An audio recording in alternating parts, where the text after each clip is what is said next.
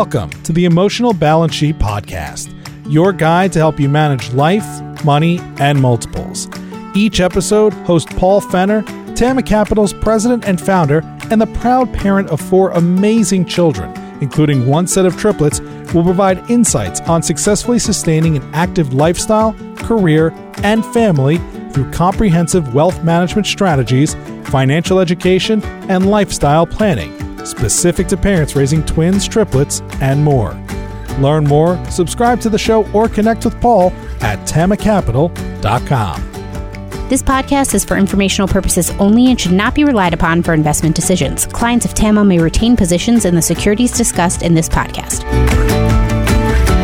What if you had a superpower you didn't realize you had? A superpower that had the potential to change things from bad to good. Karen Allen would tell you that superpower is your ability to make choices. Karen knows the power of making choices firsthand, which she describes in her TED Talk, centered on the tragic loss of her husband and instantly becoming a single mother, changing her life forever. An experience that eventually springboarded her into a career of helping others make life beautiful in the mess. Stop and shift is a critical component that Karen describes in detail that helps to allow people to put their arms around the challenges of life. The ability to make choices, that superpower, deciding how we choose to engage, can help lead us to exponential growth. Karen points out that your mindset is a key driver to helping you take charge to create the change you want in your life. Life presents us with ample opportunities to practice making choices, to change our lives and our mindsets. Opportunities that allow us to keep showing up and doing the work. Please enjoy my conversation with Karen Allen. So, Karen Allen, welcome to the Emotional Balance Sheet Podcast. Thanks for having me, Paul. I'm so glad we're having this conversation. It's going to be so good. I know. I, I know that we had some uh, scheduling uh, difficulties and uh, before the end of 21, I guess, and and now it's 22, and and glad to have you on. And uh, this has been a long conversation coming. Yes. Yeah. I mean, that's what life looks like, right? I mean, we're here to talk about life and it's like, yep, that's why it took us so long to get together. Life. well, as as we go through like when I'm when I'm going through a conversation with somebody, I start thinking about, okay, how what's the title of this episode going to be? And when I go to your website, you have this phrase, make life beautiful in the mess. And I'm pretty sure that's going to be the title of this of this episode. Sounds about right because that's how I live.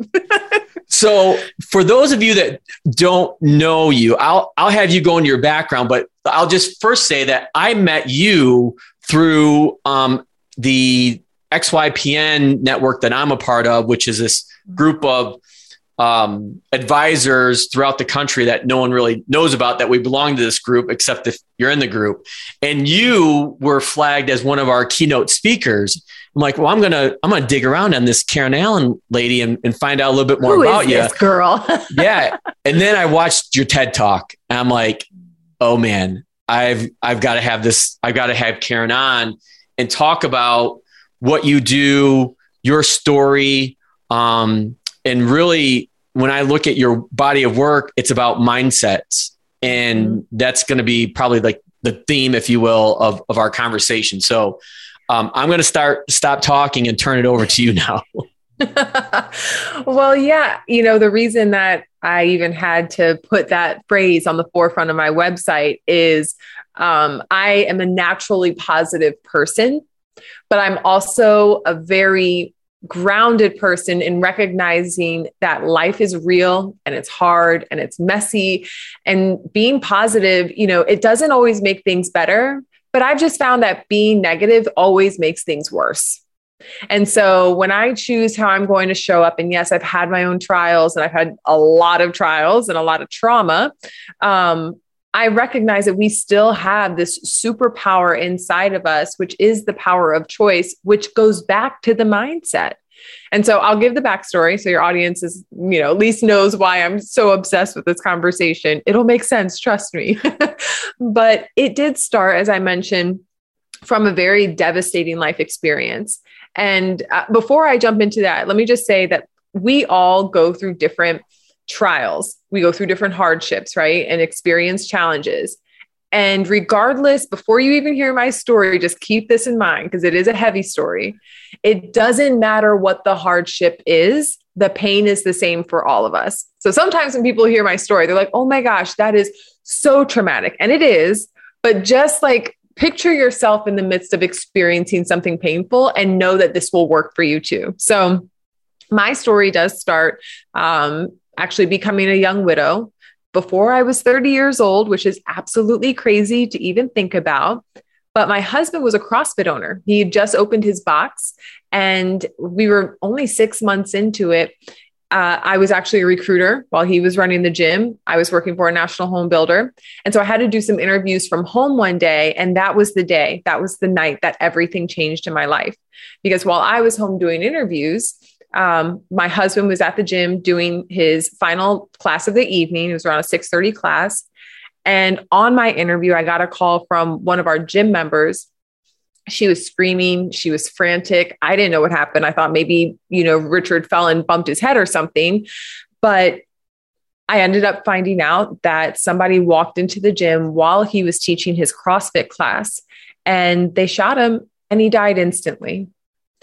And it's one of those stories where it's like, even though I was living it, like even that night, sitting there in the parking lot, getting that news, seeing the pandemonium around me, you know, the first responders and news vans, it still was unfathomable. I mean, years later, eight years later, I have to tell this story and my keynotes. I choose to tell this story, I should say, to give people an understanding of the power of rewiring your brain. But even eight years later, whenever I have to share the story, it still seems unbelievable.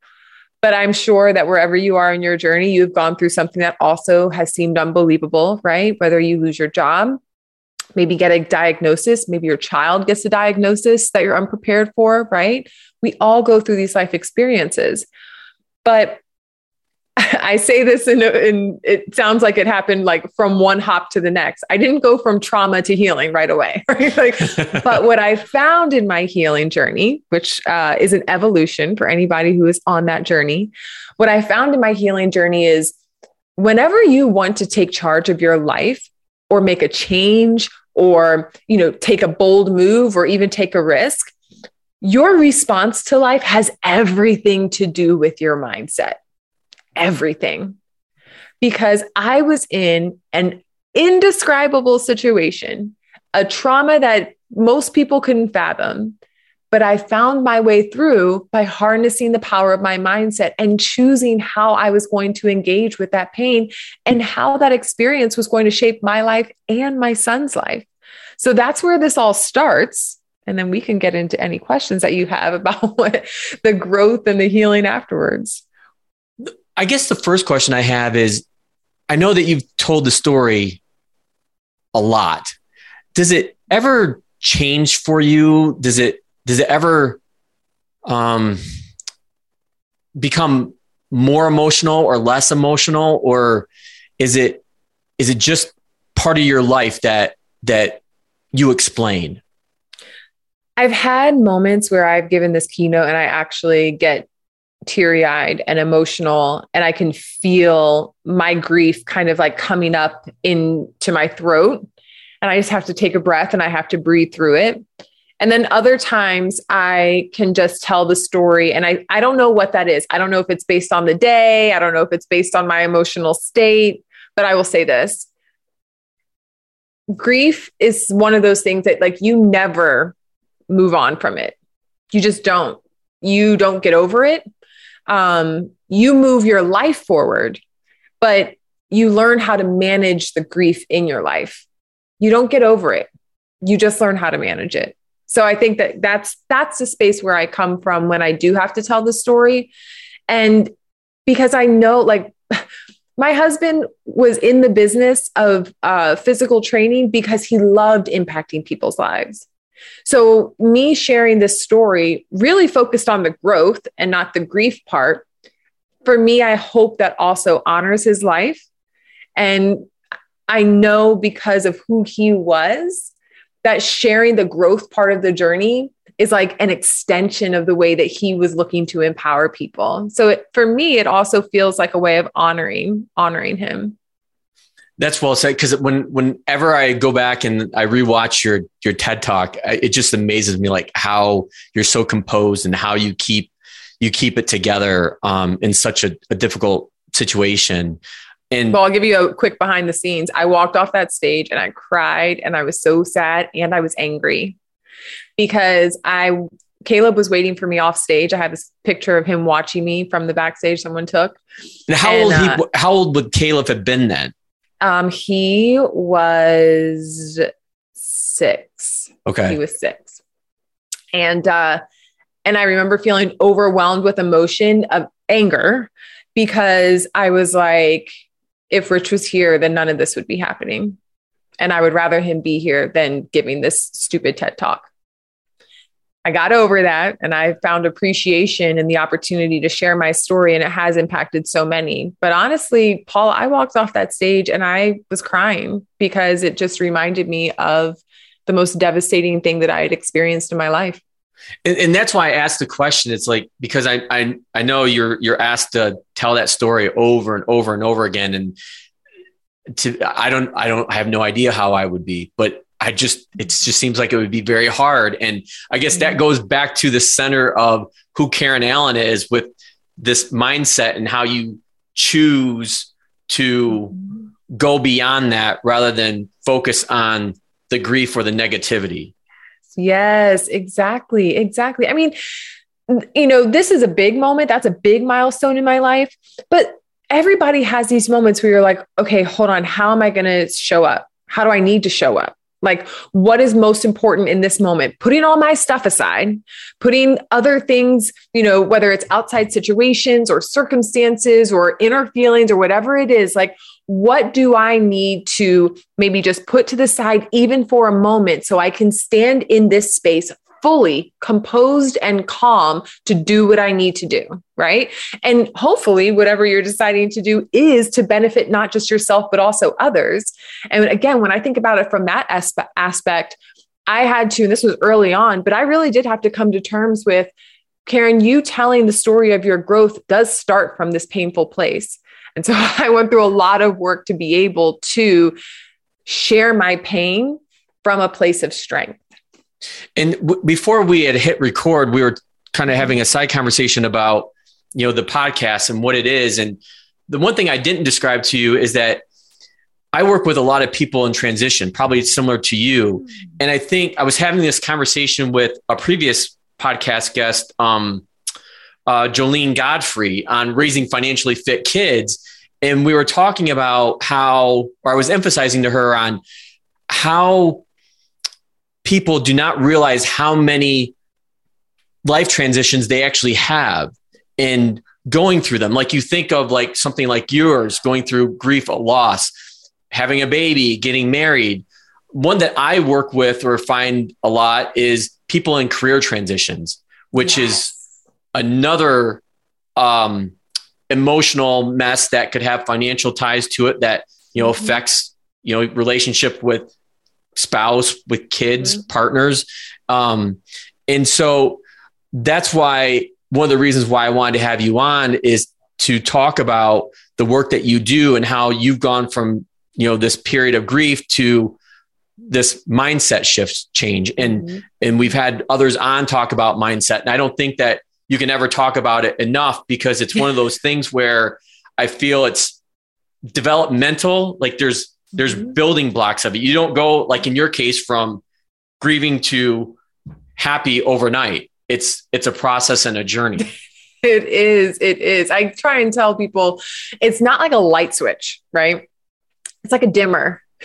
You slowly turn that on and, you, and things become more clear and they become brighter as you immerse yourself into this work. But you're right. So many transitions can I, I try and tell people like the growth I experienced did come from a hard place, but you don't have to go through something hard to experience growth. You can just choose to do that. Now, in the transitions, you will find that those are opportunities. Honestly, they are launching pads for growth. We're in a huge transition right now in our world going through this pandemic.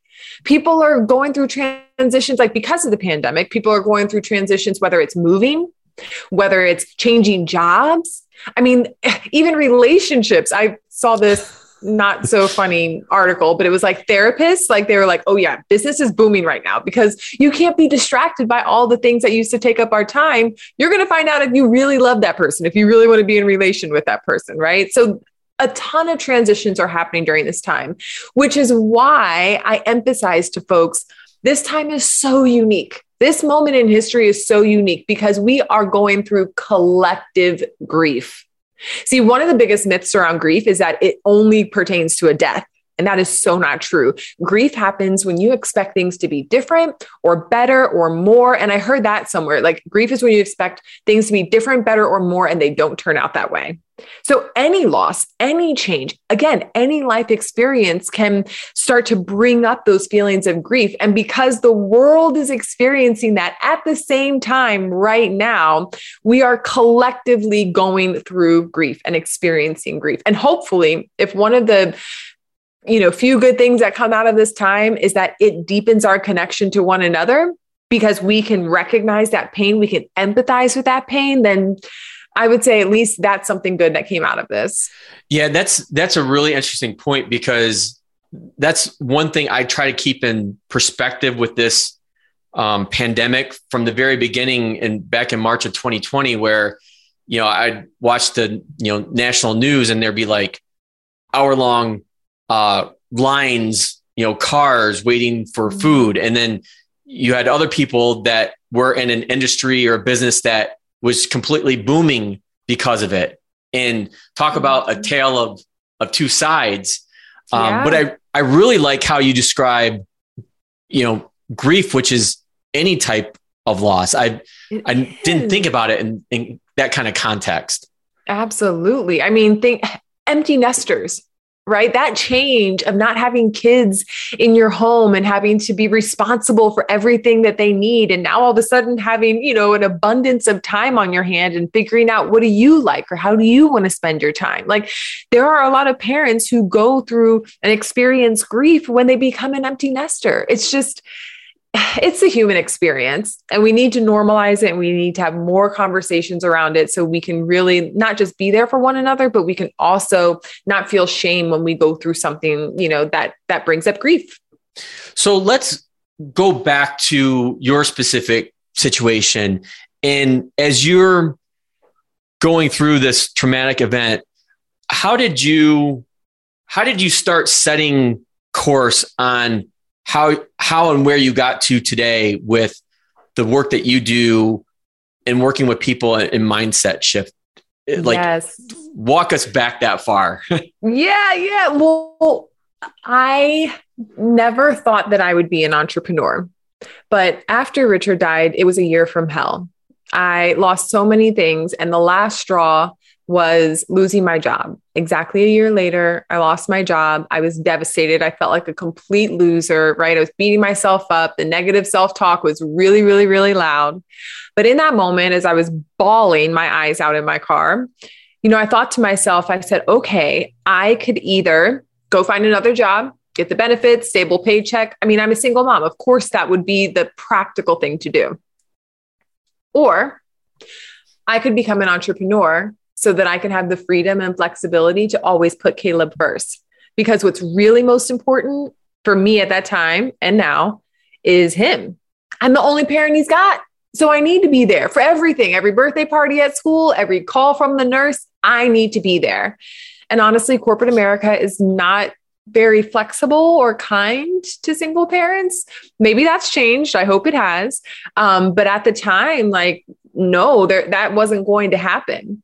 So I didn't know what this was going to look like, but I knew at the very beginning, I felt this deep desire to help others. And I thought that it initially would be, you know, like in their pain. But again, as I was evolving, the vision would evolve. And my mom asked me a very similar question to what you just asked. She said, Karen, what was, and this might have been I don't know. I think that this might have been right before the TED talk. So maybe about five years after Richard died. So she said, What was the first thing that you did to start on this healing journey? And I didn't have a name for it. I, I didn't know how to describe it, but uh, I just told her I, I, after a few minutes of thinking about it, I said, Well, I think that I, I took control of my mindset because I knew that I could either focus on the pain, I could focus on the monster, and that was making me feel terrible, or I could focus on my healing. I could focus on a, like it was almost like I could take my eyes off of that one thing and put it on another. And it was going to be a choice. Like I was either going to stay immersed in the pain or I was going to choose and take responsibility for my healing. Now, again, I didn't think about that until she asked me that question. I, I didn't, I never reflected to figure out what did I do. And then that's when I meditated. And I put this whole story in my new upcoming book, Stop and Shift but I explained like I was on the ground and I was praying and I was meditating and I was like, what is this thing that I've been doing? Like, how have I been doing it? And I could visualize myself um, walking through what was one of the hardest thoughts that replayed in my mind, which is how Richard died because I wasn't there. So I was like, you know, was he afraid? Was he hurt? Like, was he suffering at all? Like, I would go through all this and I could feel like the anger and the sadness and the weight of those emotions consume me. But then when I would shift again, like it felt like I was like shifting my eyes. I would look to say, okay, but like, what can I do right now in the moment? So there's a lot that you go through in each of these shifts, but it was it was that moment when my mom asked me, and when I was on the ground and I meditated and I visualized what I had been doing in my brain to get to this point where I actually felt healthy and I felt whole again.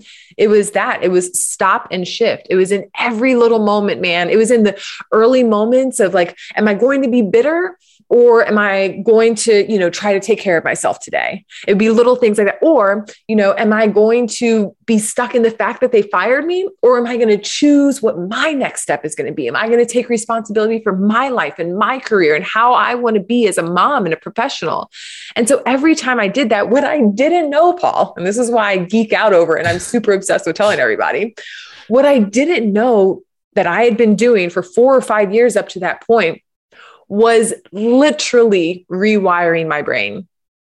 I was using neuroplasticity to change my mind from being that that's very gloomy and dark and and rightfully so. I mean, you heard my story. Yeah. I think if I gave up, nobody would, you know, have judged me for right. it. Right. Yep. But I didn't want that. And you know what's funny? I didn't, it's not like I didn't want that to be my story. I didn't want that to be my son's story. I didn't want his story to be that he lost both parents because I didn't try, because I didn't get back up, because I chose to just give up. Like, no. So every little decision, every little choice that seems menial actually changed my brain structurally and chemically. I really want to get my brain scanned, but it wouldn't be helpful because I don't know what it looked like before the tragedy. But I started to study um, neuroscience. I started to study positive psychology and mindfulness. And in doing so, I recognized that that little shift or a lot of little shifts that's what helped me to really embrace my healing, step fully into my growth, and create the life that I'm living today. So that's actually where I was going next because you note like this these small actions that help you, you know, change your mindset.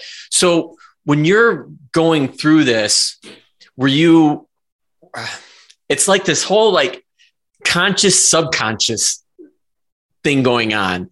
And so were you aware of you know what you were reading and and and, and learning about as far as neuroplastic neuroplasticity mm-hmm. and positive psychology. How is that all like melting together for you? Oh, that's a great question. I'm going to explain it. I'm going to explain it. So I didn't know, I, I really have to think back of when these two overlapped, but my sister sent me a book. Um, it's called Option B by Sheryl Sandberg and Adam Grant. And Sheryl Sandberg had lost her husband suddenly. Mm-hmm. He was like running on the treadmill or something while they were on vacation. And so, completely out of the blue. And she was friends with Adam Grant. So, maybe a year after all this, and she had gone through a lot, they collaborated to explain. And uh, really, I think they were trying to create some sort of um, guideline for people on like how you can manage grief in the workplace, which again was very timely, which is why my sister sent it to me. Um, but what I found was this term and it's called post traumatic growth. Now, we know post traumatic stress disorder, right? PTSD. That's the terrible part. That's like if you went off to war and you right. still have visions, or like for me, I experienced that after losing Rich. But post traumatic growth, I was like, wait, hold on, what is this? Because as I was choosing my healing and as I was, you know, choosing to create even healthy boundaries to protect my inner peace, there was always this underlying guilt that was there. It was almost like I didn't deserve to be happy or I shouldn't. And I don't know where that came from, right? I don't know what that was. But intuitively, I was fighting against that to say, like, no. And I know where that fight came from. It was again for Caleb, right? I didn't want this to be his story.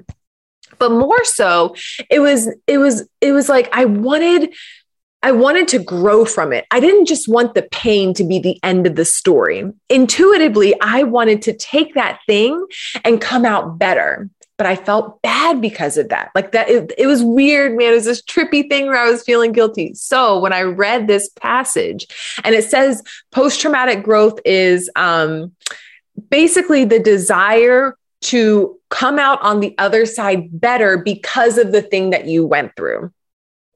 I read that and it gave me permission to really step fully into my growth and to allow those hard things. Like you can use your troubles to become better. There should be no shame with that. So it helped me to overcome those limiting beliefs and that negative self talk but it caused me to dive deeper into well, if there's a name to this thing that I've been feeling, there's got to be more behind this, right? Post traumatic growth um, is really found in in uh, positive psychology. So as I dove into positive psychology, that's what opened the door to learning more about neuroscience and neuroplasticity.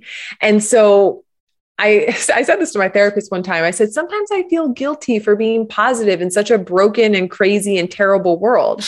And he said, Karen, the noise is so loud. loud. Excuse me, the negativity is so loud. Amplify the positive. Like it is okay for you to do that. And because I did immerse myself in the science, I feel more confident being positive about it because the science shows us that an optimistic belief system that we cultivate inside can absolutely 1000% change everything that your life touches. And so once I had the science that backed what I was like kind of doing innately, it was like, no, you, nobody is going to be able to tell me anything else. I'm shouting this from the rooftop. so how do you, how did you take that and turn it into this 100% human movement? yes. When I think about grief first. And, and you should probably explain what that what that what you mean by that too, which is yes, your which is yes. your firm.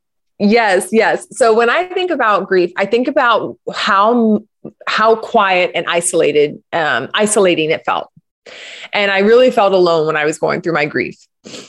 And I felt like we need to normalize this conversation because this is just a part of life, right? Loss is a part of life. I mean, it just like there's no reason anybody should feel shame t- towards their grief or they can't talk to people or they don't have access to resources or whatever. And so as I started to talk more about my grief is when my eyes became open to again the various ways that grief could come into someone's life. Like my dad, for example, has a neurological disease that he uh, first discovered when he was in his late 30s, and it like he couldn't do his um, he had to retire from the Air Force because he couldn't do his job because it was affecting his voice and he couldn't like project his voice. It impacted his mobility, but any the loss of his career, right? He grieved that but I didn't recognize it until I went through my own grief. So when I started seeing those stories of, of, grief in other people's lives and how I connected to it so much, I thought to myself, like, why are we isolating ourselves with this? Like, we should be talking about this because this is what it is like to be human. So to be 100% human is not just you know, trying to create this problem free, perfect life. It's about like putting your arms around everything, including the mess, being open about it, sharing it with one another. Like we, when we do that, we help to fuel hope in other people's lives. We help to inspire them to let them know that like you're not alone. I have been through something too. So when you use methods like stop and shift, that's one of like so many exercises or strategies out there that you could use like to cultivate mindfulness to rewire your brain but the whole point of that is to let go of these ridiculous societal norms that we're supposed to have everything together, that life is going to be easy, that if you marry the right person, get the right job, have two and a half kids, a dog, and a cat, that your life is going to be great. Like, no, that's not what it's going to be. Because to be human is to have messy, complex emotions right it's to it's to try to figure things out but to fail along the way and if you can grow through those things, if you can embrace those things instead of like feeling tension and being mad that you're experiencing it, that is how you unlock the fullness of life. Because it literally is about how you interact with these things. So if you apply stop and shift, if you acknowledge like what's going on inside, inside and also around you, and if you align yourself with who you want to be, that's the shift that is how you become 100% human because you're embracing all that life has to offer.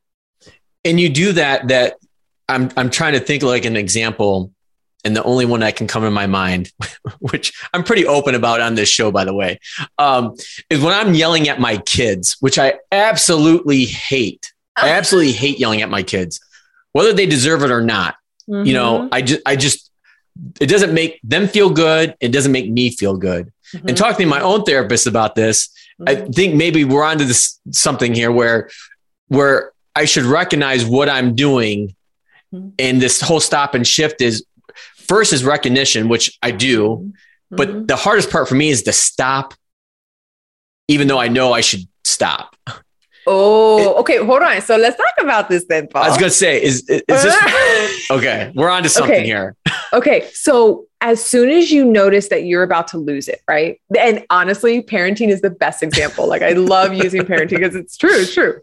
So you start to notice that you're becoming irritated, you're losing your patience. The stop is actually the pause.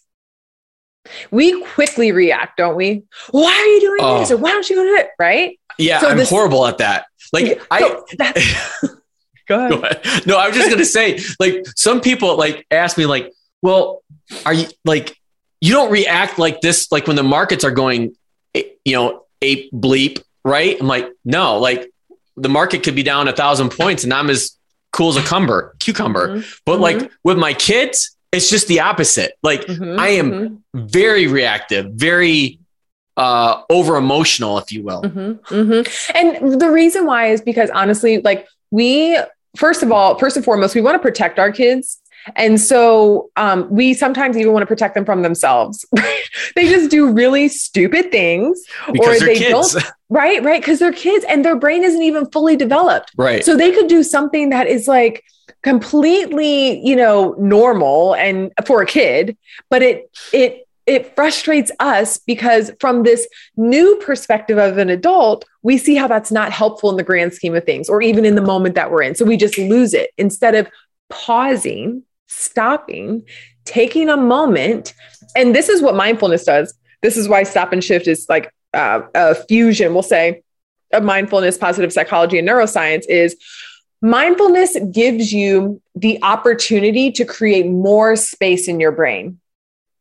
Instead of being so intertwined in your emotions of impatience or anger or frustration, you can actually step away from them a little bit and notice that you're frustrated and notice that you're about to flip your lid and stop and take a beat before you lean into that emotion. Bring yourself back and choose what would be a better. And the shift is the key here is you have to shift yourself to a positive, productive step forward. Is yelling at our kids positive? No. Is it productive? No. No. Sometimes just being quiet for a moment is the most productive thing we can do. So, in the moment when we're about to lose ourselves, and I have a really great example of this, I tell it all the time. It's when Caleb was brushing his teeth. Well, he was supposed to be brushing his teeth. yeah, that's a that's a that's a point of a lot of arguments. Just getting them to brush their teeth. Here we go. Oh, you're gonna love this one then. So I don't know. He might have been like six years old when this happened, maybe six or seven. And I was like, "Hey, bud, go ahead brush your teeth. I'm gonna finish wrapping some things up so we can get out of the door. We're on our way to school." and he goes into the bathroom. I walk by and he's literally using his toothbrush to sword fight the water. So I'm like, uh, I need you to brush your teeth. Let's go. Right. I walk by again after doing something else. He is still sword fighting the water. See, I, I would have been yelling at this point. right. So that's the thing is I could feel it. I could feel it coming up. Caleb. So I, this is why I said, Caleb, come on, man. I told you, like, let's go. I go to do whatever the last thing is because I remember walking by three times. And on the third time, when I came back, this kid is still sword fighting the water. so I scream, I'm like, Caleb, I told you, we got to get, and I'm like screaming, but I can hear the screaming in my head before it comes out of my mouth. When I hear the screaming in my head, I ask myself, Karen, is that really how you want to start his day? I mean, really, do you want that to be the voice in his head for the rest of the day because he was what? Using his imagination? It was one of those moments where it's like, you know how sometimes you, you say to your kids, like, really? Really? that's what you chose to do? Like, that's what I had to do for myself. I was like, seriously, Karen? That's what you. And instead, I was like, hey, Caleb, I've told you three times now. I do need you to focus, right? I still was like, you know uh, firm in what i need to say instead of overreacting. And so the word about the fun word with this called metacognition. It's think about what you're thinking about right? Like just take a moment to think about that before you jump off of the deep end. And the pause is actually called cognitive defusion because you just take a moment to and this is where i'm going to get really nerdy when we're flying off the deep end, it's because literally our brain has shut down the part of the brain that thinks through decisions, that you know, is like calm, that can think logically, and that's the prefrontal cortex. I was going to say that's the prefrontal cortex, right? Yes. yeah. But because we're so angry, our stress levels have gone up, which fires off a chemical which is called cortisol, and cortisol disengages the prefrontal cortex. So when we get stressed, our biology is actually working against us. That's why we have so many emotional reactions. So the key is because those emotional reactions are coming from the right side of your brain the left side of your brain is more logical. You have to re engage the logic so that you can calm the emotion. And that, this is part of positive psychology. This actually helps you to build your resilience.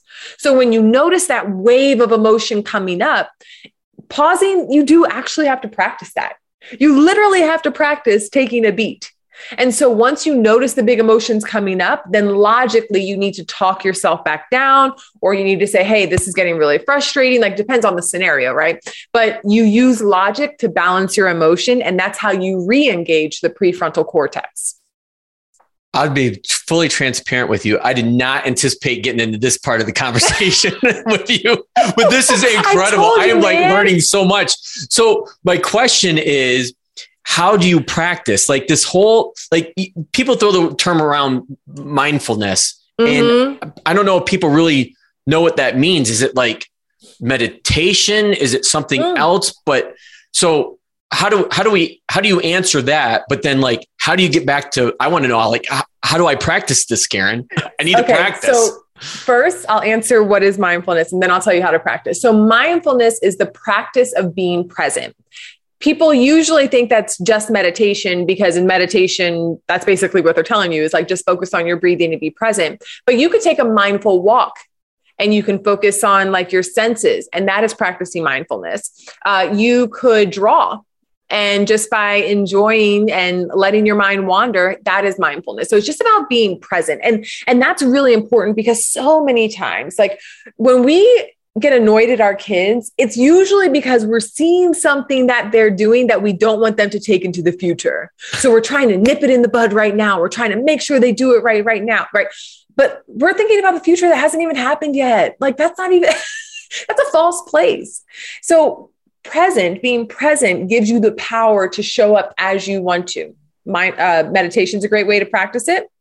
Again, mindful walk, even mindful eating I just started. Uh, I'm almost finished with this. This really on on uh, Calm, which is an app. This yes. really great 30 day program with Jeff Warren about uh, meditation. It is so good. I highly recommend it to anybody who is breaking into this. Like, please, he is so chill and down to earth. Like, you don't feel like you're going to like this like Zen experience with all these monks around you and you have to have it perfect. Like, no, he's like literally walking you through it. It's so good. What is his name again? His name is Jeff Warren. Okay.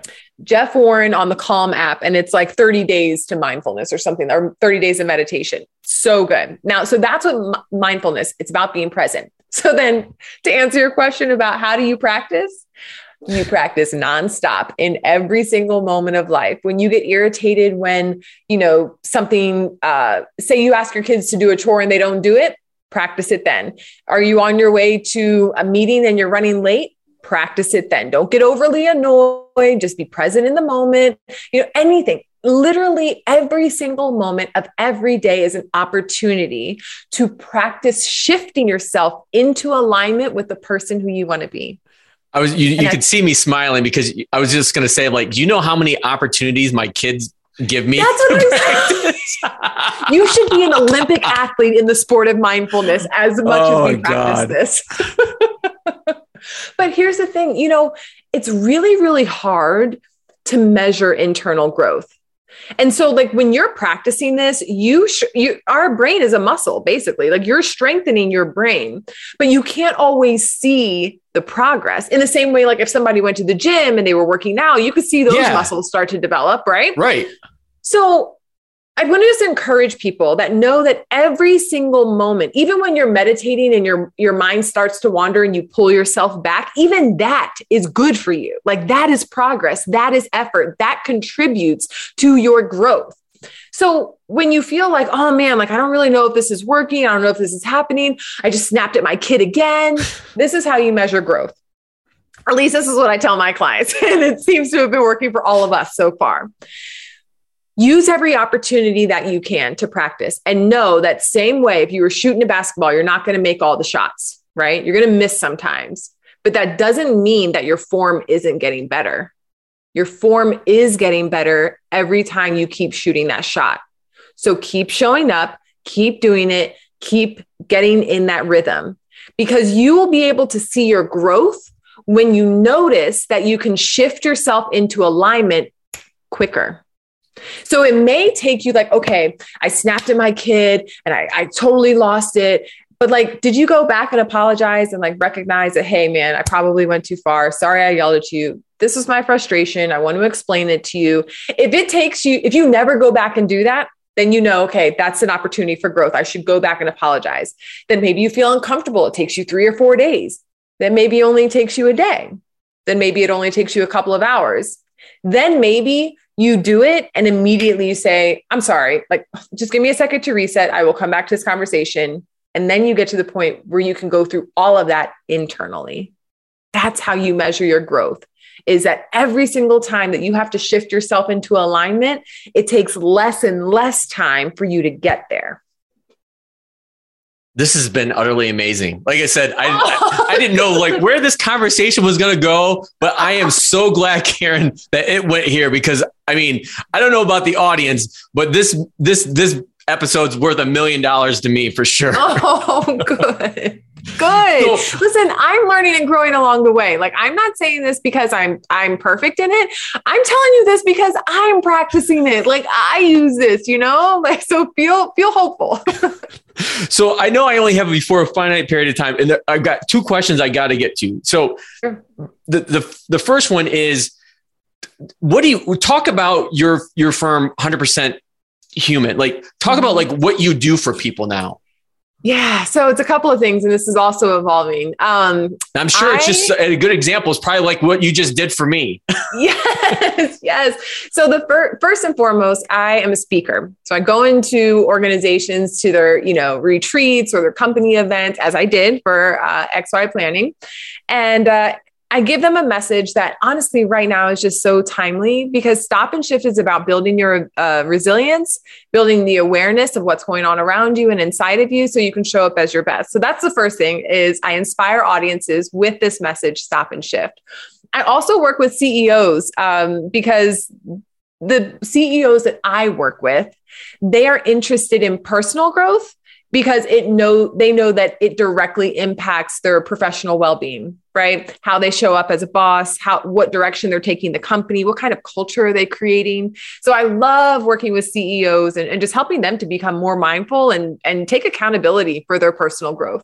And then the last way that i work with companies is by coming in as a consultant and helping to look at their culture. You know, what are some things that maybe don't fit in the time that we're in right now, uh, or maybe we need to let go of because they're way outdated, like those outdated bereavement policies. just saying, two to three days yeah, is ridiculous. Folks. Ridiculous. Uh, so I, I come in and I consult with organizations and just help them to create a more human centric workplace. And really, that's what it's about, you know, helping people to step fully into their power and their authenticity um, and helping organizations to create these workplaces where their people can thrive. Like that right there, it just, it fills my heart with so much joy.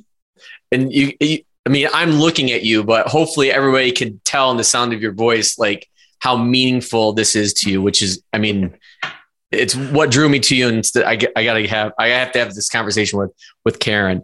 Um, so what's the what's the best place for people to find you? Hop to my website. Come over to the website. That's actually where I'll be announcing the the book release. Look, I'll show you. I know that the audience won't be able to see this, but look, I have a oh, copy in my oh. hand.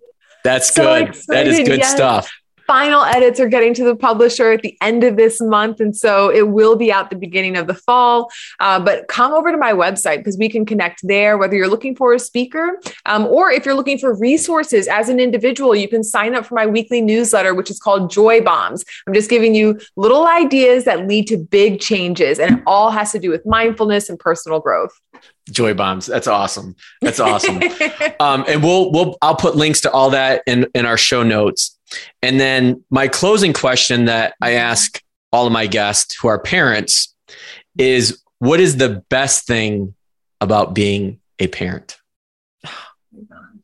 One thing.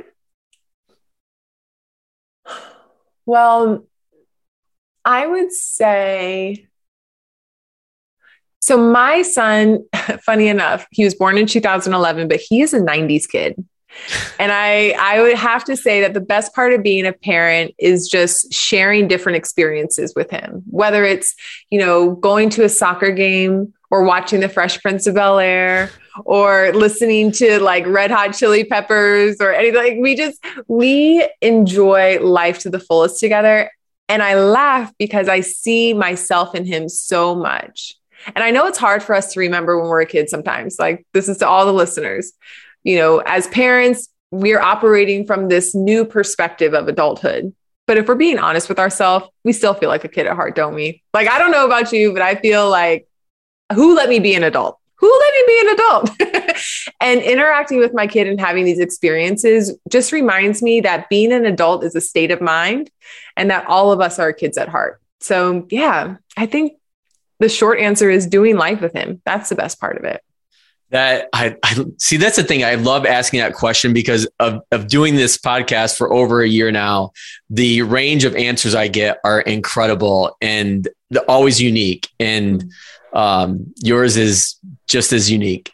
So oh, I bet. Thank you. Thanks Karen, for having me on the show, Paul. This is great. Yeah, this was this was awesome. I hope the audience gets as much out of this as, as I did because this was an incredible conversation. And I I look forward to probably many more conversations to come with you, Karen. Thank you. Definitely, definitely. Thanks, Paul. Thank you for listening to this episode of the Emotional Balance Sheet Podcast. Please visit tamacapital.com to subscribe to this podcast or to connect with certified financial planner and registered investment advisor Paul Fenner of Tama Capital. And please join us again next time on the Emotional Balance Sheet Podcast.